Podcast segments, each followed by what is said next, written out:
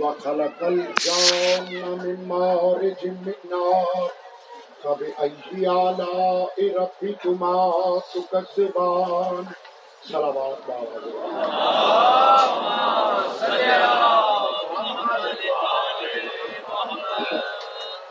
ابھی بھی جو درود میں شامل نہیں ہوئے، وہ بھی مل کے بابا کو بلند سنو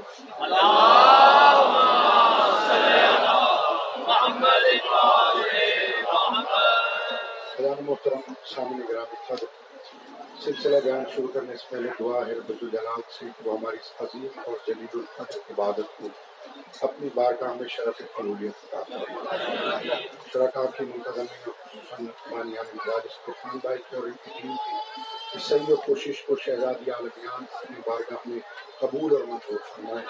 آپ تمام حضرات کا اس مجلس میں آنا امام زمانہ قبول اور منظور فرمائے۔ اور ہماری سب سے بڑی دعا یہی ہے کہ ہمیں اپنے زمانے کے سلطان کی معرفت، ان کی زیارت اور رابطہ عطا ان کے باوات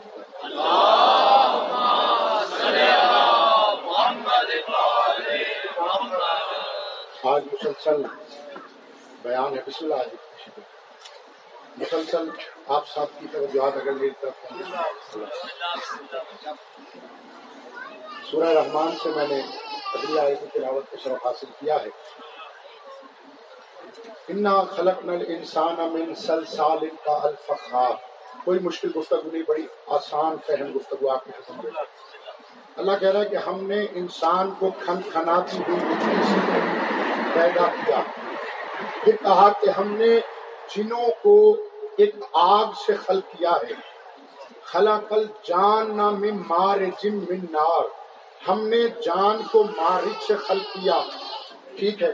اب پہلے تو ہم نے یہ سمجھنا ہے کہ اللہ نے جو انسان کو خلق کیا، اگر اسی خلقت کے اوپر گفتگو کی جائے، تو اس میں کافی ساری باتیں، میں موٹی موٹی باتیں آپ کے ذہن کے سپرد کر کے میں آگے جانا چاہتا ہوں۔ انسان کو اللہ نے مٹی سے خلق کیا، لیکن اگر کوئی انسان بیمار ہو جاتا ہے انسان اکیلا خالی مٹی نہیں، مٹی کے ساتھ اس کا نفس بھی ہے۔ نفس کے ساتھ اس کی روح بھی ہے۔ روح اور بدن، روح اور خاک یہ دونوں ایک دوسرے کے تضاد ہیں۔ یعنی روح اگر نور ہے تو خاک مادہ ہے۔ یہ دونوں ایک ساتھ رہ نہیں سکتے تھے۔ اس لیے اللہ نے درمیان میں ایک نفس بنایا جو آدھا روح جیسا ہے، آدھا مٹی جیسا وہ درمیان میں برزخ ہے۔ یعنی اگر روح کی بات مٹی تک پہنچانی ہو تو نفس پہنچاتا ہے۔ مٹی کی بات نور تک پہنچانی ہو تو نفس پہنچاتا۔ ہے یا علی اگر ہمارا یہ بدن جو کثیف ہے، جو کثافتوں سے بنا ہے، جو مادے سے بنا ہے، اگر یہ بیمار ہو جاتا ہے تو بیمار اس وجہ سے ہوتا ہے کہ اس میں کسی شے کی کمی ہو جائے۔ مثال کے طور پر ہماری اس بدن میں آئرن کی کمی ہو گئی، تو آپ کسی ڈاکٹر کے پاس، کسی حکیم کے پاس، کسی سنیاسی کے پاس جائیں گے۔ تو وہ آپ کو کہے گا کہ آپ میں آئرن کی کمی ہے۔ تو وہ کسی گولی یا کیپسول یا ٹیکے کے ذریعے آپ میں آئرن کی کمی کو پورا کر دے گا۔ اگر آپ میں کیلشیم کم ہو جاتا ہے، تب بھی ایسا ہی ہوگا۔ لیکن اگر میں آپ سے کہوں کہ روح کی بھی کچھ بیماریاں ہوتی ہیں، روح کی بیماریوں میں سے ایک بیماری کا نام ہے شرک ایک بیماری کا نام ہے کفر، ایک بیماری کا نام ہے نفاق۔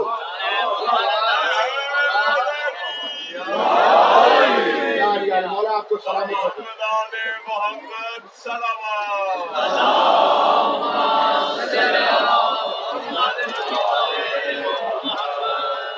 مولا آپ کو سلام کر کے بس یہ تھوڑا سا ایسا مظاہرہ کریں کہ سمٹتے جائیں تاکہ کافی سارے لوگ آ جائیں مولا آپ کو سلامت رکھے دیکھیے، بڑی آسان فہم گفتگو میں کر رہا ہوں، کوئی جلدی نہیں، کوئی آج مجھے زور بیان نہیں دکھا رہا میں یہ چاہتا ہوں کہ آپ کے ذہن عالی میں میری بات سما جائے۔ میں نے کہا کہ روح کی بھی تین بیماریاں، شرک، کفر، نفاق۔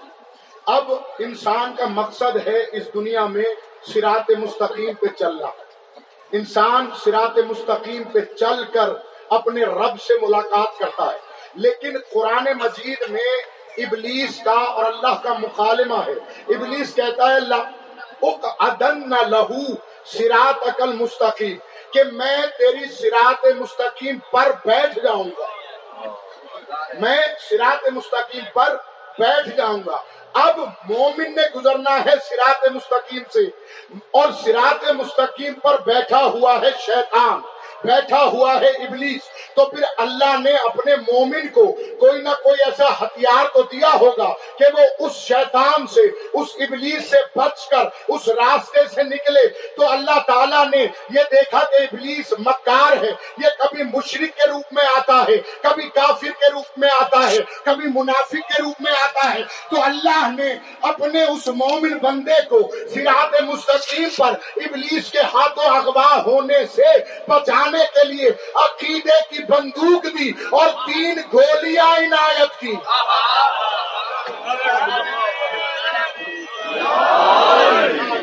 سلامت رکھے یا مدد کی آوازوں کو، اور دیکھیے یا مدد کو ہلکا نہ جانا کریں اس لیے کہ یا علی مدد مولا فرماتے ایک مرتبہ پیار سے اور مسکرا کے جو یا علی مدد کہتا ہے، اللہ اس کے نام اعمال میں چھ ماہ کی تحجد کا ثواب لکھ دیتا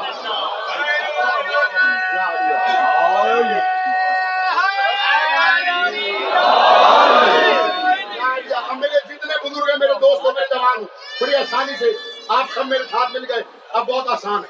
میں نے کہا کہ اللہ نے عقیدے کی بندوق میں تین گولیاں دی ہیں۔ ایک گولی کا نام ہے لا الہ الا اللہ۔ دوسری گولی کا نام ہے محمد الرسول اللہ۔ اور تیسری گولی کا نام ہے علی ولی اللہ۔ اب دیکھیے دیکھیے میرے دوستو، میں نے اپنے اللہ سے ملاقات کرنی ہے۔ میں آیا مسلح پر۔ مسلح ہے سرات مستقیم۔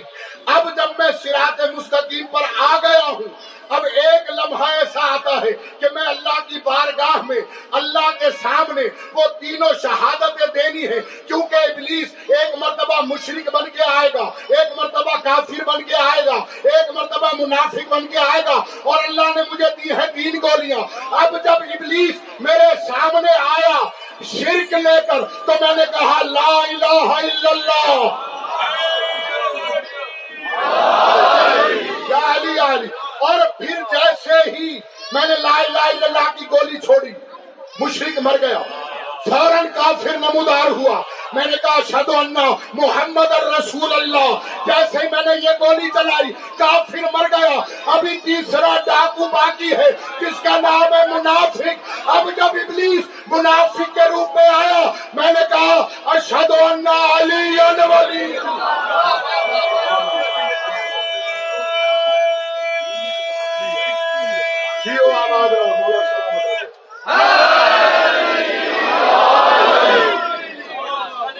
اگر ویسے تو گولیاں جتنی زیادہ ہوں آپ کو پتا ہو، راستے میں ڈاکوؤں نے آنا ہے اور گولیاں ہو تین اور ڈاکو بھی آگے ہو تین لیکن اگر احتیاطن آپ بارہ گولیاں رکھ لیں۔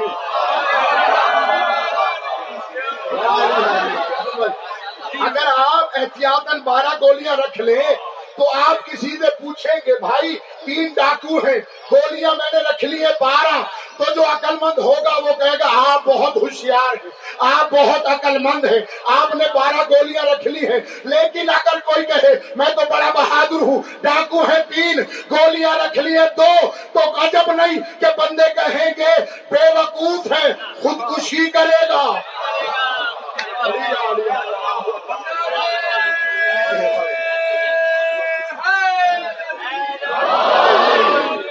عقیدت کے سرات مستقیم کے راستے پر، عقیدت کی منزل پر اگر کوئی دو گولیاں خود ہی رکھ کے جاتا ہے، تو پھر وہ جان بوجھ کر خودکشی کر رہا ہے اور خودکشی حرام ہے۔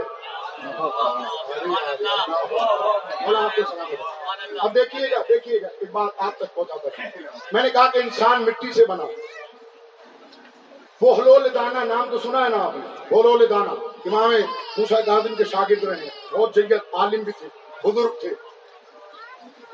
ایک روز مسجد سے گزر رہے تھے سامنے۔ کیا دیکھا کہ وقت کا اپنے دور کا متحد، اپنے دور کا ملا، ابو حنیفہ مسجد میں بیٹھ کے فتوے دے رہا تھا۔ پہلا فتوا اس نے یہ دیا کہ یہ جو امام صادق کہتے ہیں کہ خیر اللہ کی طرف سے ہے شر اللہ کی طرف سے نہیں ہے۔ وہ کہتے میں یہ بات نہیں مانتا کہ خیر ہی و شر ہی منت ڈالا شر بھی اللہ کی طرف سے ہے، خیر بھی اللہ کی طرف سے ہے۔ مولا کا وہ تانا سنتا رہا۔ اس نے دوسری بات کی۔ وہ کہتا ہے، یہ جو شیوں کے مولا امام جعفر صادق کہتے ہیں کہ شیطان آگ کا بنا ہے۔ تو اسے اللہ جہنم میں ڈالے گا۔ بھائی وہ آگ کا بنا ہے تو اسے آگ کیا کہے گی؟ اس بات سے بھی میں متفق نہیں ہوں۔ اس نے تیسری بات کی۔ وہ کہتا ہے کہ وہ جو امام کہتے ہیں کہ اللہ ہے مگر نظر نہیں آتا۔ بھائی یہ کیسے ہو سکتا ہے کوئی شے ہو اور نظر نہ آئے۔ ادھر سے اس نے یہ جملے ختم کیے۔ مولا کے دیوانے نے مٹی کا پتھر اٹھایا، زور سے مارا، ابو حنیفہ کے لگا ممبر سے نیچے گر گیا۔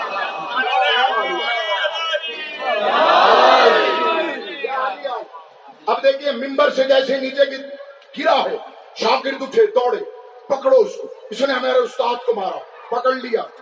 زد و گوب کرنے لگے۔ کسی عقل مند نے کہا، بھائی، یہ خلیفہ کا کزن ہے، چچا داد بھائی ہے، اپنے ہاتھ میں قانون نہ لو۔ قاضی کے پاس لے چلو، فیصلہ ہوگا۔ بولو، نے کہا ہاں مجھے منظور ہے، مجھے قاضی کے پاس لے چلو۔ اب ابو حنیفہ بھی سر پکڑے ہوئے، قاضی کے پاس آیا۔ بولو، یہ کیا ہوا؟ ہاں سرکار، میں نے تو کچھ نہیں کیا۔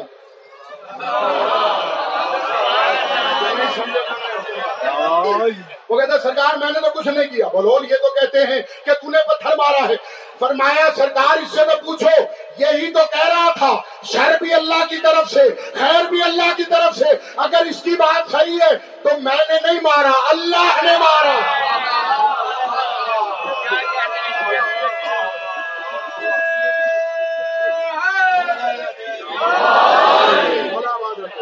میں نے نہیں مارا، پھر اللہ نے مارا۔ اچھا چلو، قاضی صاحب، میں یہ تسلیم کر لیتا ہوں۔ میں نے مارا ہے، لیکن مارا تو ہے، لگا نہیں اس کو۔ اب بولا ابو حنیفہ، وہ کہتے یہ کیا بات کر رہا ہے؟ لگا نہیں۔ دیکھو، اتنی زور سے مارا ابھی تک میرا سر چکرا رہا ہے، سر پکڑے بیٹھا ہوں۔ کیوں نہیں لگا؟ لگا۔ فرمایا، قاضی صاحب، اس سے پوچھو، یہ کہہ رہا تھا، شیطان آگ کا بنا ہے، اللہ جہنم میں ڈالے گا۔ آگ کیسے کچھ کہے گی؟ تو میرا بھی اس سے سوال ہے۔ اللہ نے اسے مٹی سے بنایا۔ میں نے بھی مٹی ماری ہے۔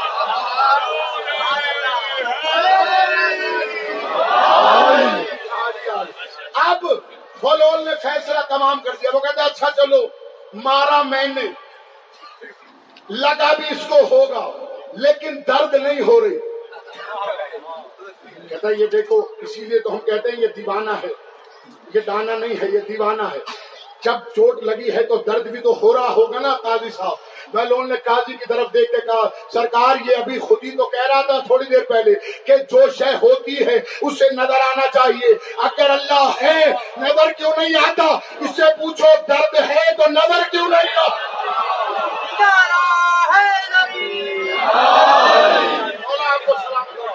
دو باتیں اور آپ سے کر لوں۔ میں آگے اپنی منزل کی طرف۔ پھر فرمایا کہ تم اپنے رب کی کون کون سی آلہ کو جھٹلاؤ گے؟ کل میں عرض کر چکا کہ آلہ کیا ہے؟ آلہ شرط ہے نعمت یعنی اگر آلہ ہوگی تو نعمت ہوگی۔ اگر آلہ نہیں تو نعمت نہیں۔ پھر فرمایا رب المشرقین و رب المغربین۔ فرمایا کہ رب مشرقوں کا، رب مغربوں کا۔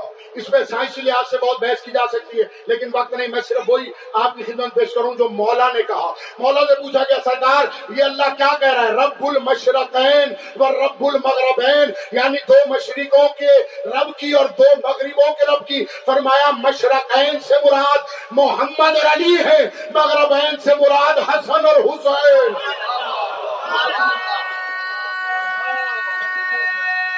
پھر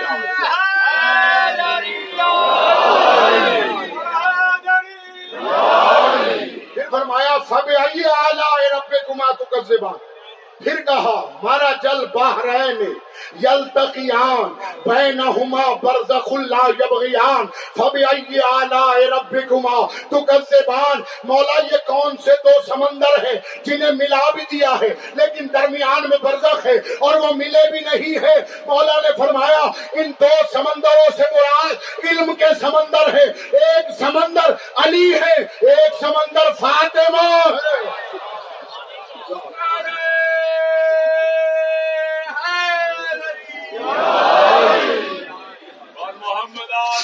Muhammed Salavat.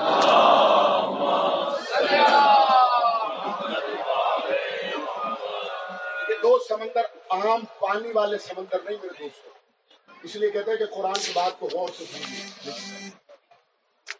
پانی والے سمندر نہیں، علم کے سمندر۔ ملا دیے ہیں۔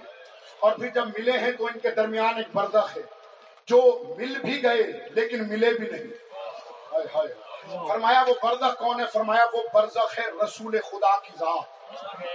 وہ برزخ رسول اللہ ہے۔ پھر فرمایا یخ جو من مل لولو والمرجان۔ فب ای آلاء ربکما تکذبان۔ فرمایا یہ وہ سمندر ہے جب ملتے ہیں تو ان میں سے موتی اور مرجان نکلتے ہیں۔ موتی اکیلا ہوتا ہے، مرجان کی بوٹی ہوتی ہے۔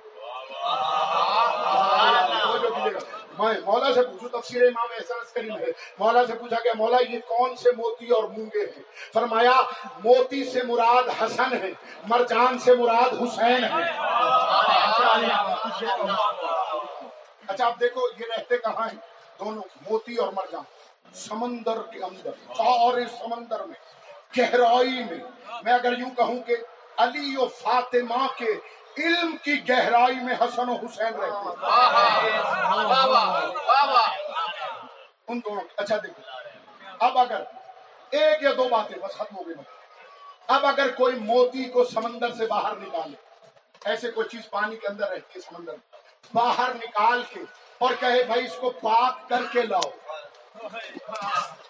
جو کہ میں سے اسے کہے کہ پاک کر کے لاؤ۔ تو آپ کیا کہیں گے؟ آپ کہو گے بھائی عقل ماری گئی ہے۔ سمندر کے اندر سے تو نکل کے آیا ہے۔ سمندر کی گہرائی میں رہتا ہے۔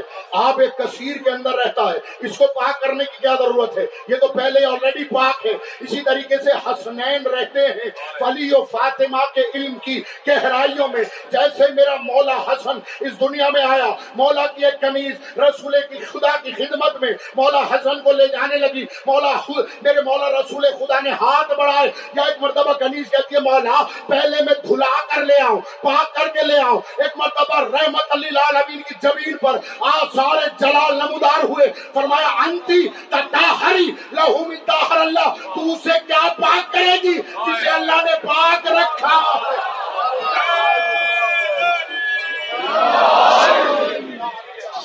تو اسے کیا پاک کرے گی؟ جسے اللہ نے پاک رکھا ہے۔ اور یہ کوئی عام ہستیاں نہیں۔ اللہ کے علم کی گہرائیوں میں رہنے والی۔ ہستیاں۔ حسین کے میرے آقا کے ایک دوست نام ہے حبیب ابن مظاہر